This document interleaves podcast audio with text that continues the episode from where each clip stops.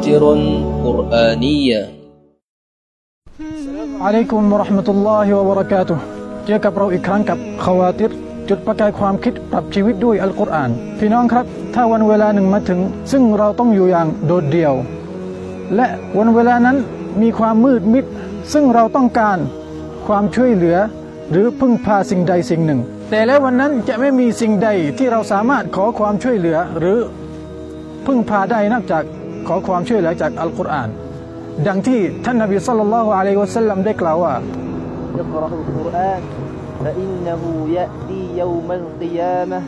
شفيعا لأصحابه ทุกๆวันของเราจริงจังกับอัลกุรอานขนาดไหน ให้เวลากับอัลกุรอานมากแค่ไหน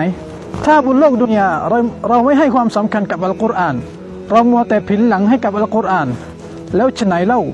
ในวันอาคราตเราจะพึ่งพาอัลกุรอาน เราจะขอความช่วยเหลือจากอัลกุรอาน ومن أعرض عن ذكري فإن له معيشة ضنكا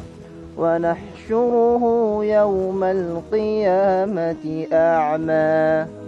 สำหรับผู้ที่ยอมรับตนเองว่าคือมุมิน ผู้ศรัทธาต่อ Allah سبحانه และ تعالى พวกเขาเหล่านั้นย่อมที่จะอ่านอัลกุรอานอย่างสม่ำเสมอ เสมือนกับว่าอัลกุรอานคือชีวิตทั้งชีวิตของพวกเขา และแน่นอนว่าจิตใจของพวกเขาจะมีความสงบ الذين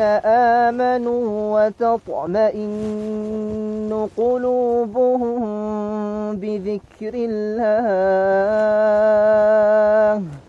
ألا بذكر الله تطمئن القلوب สำหรับอัลกุรอานแล้วมันคือทางนำและจะให้ประโยชน์แก่เราบนโลกดุนยา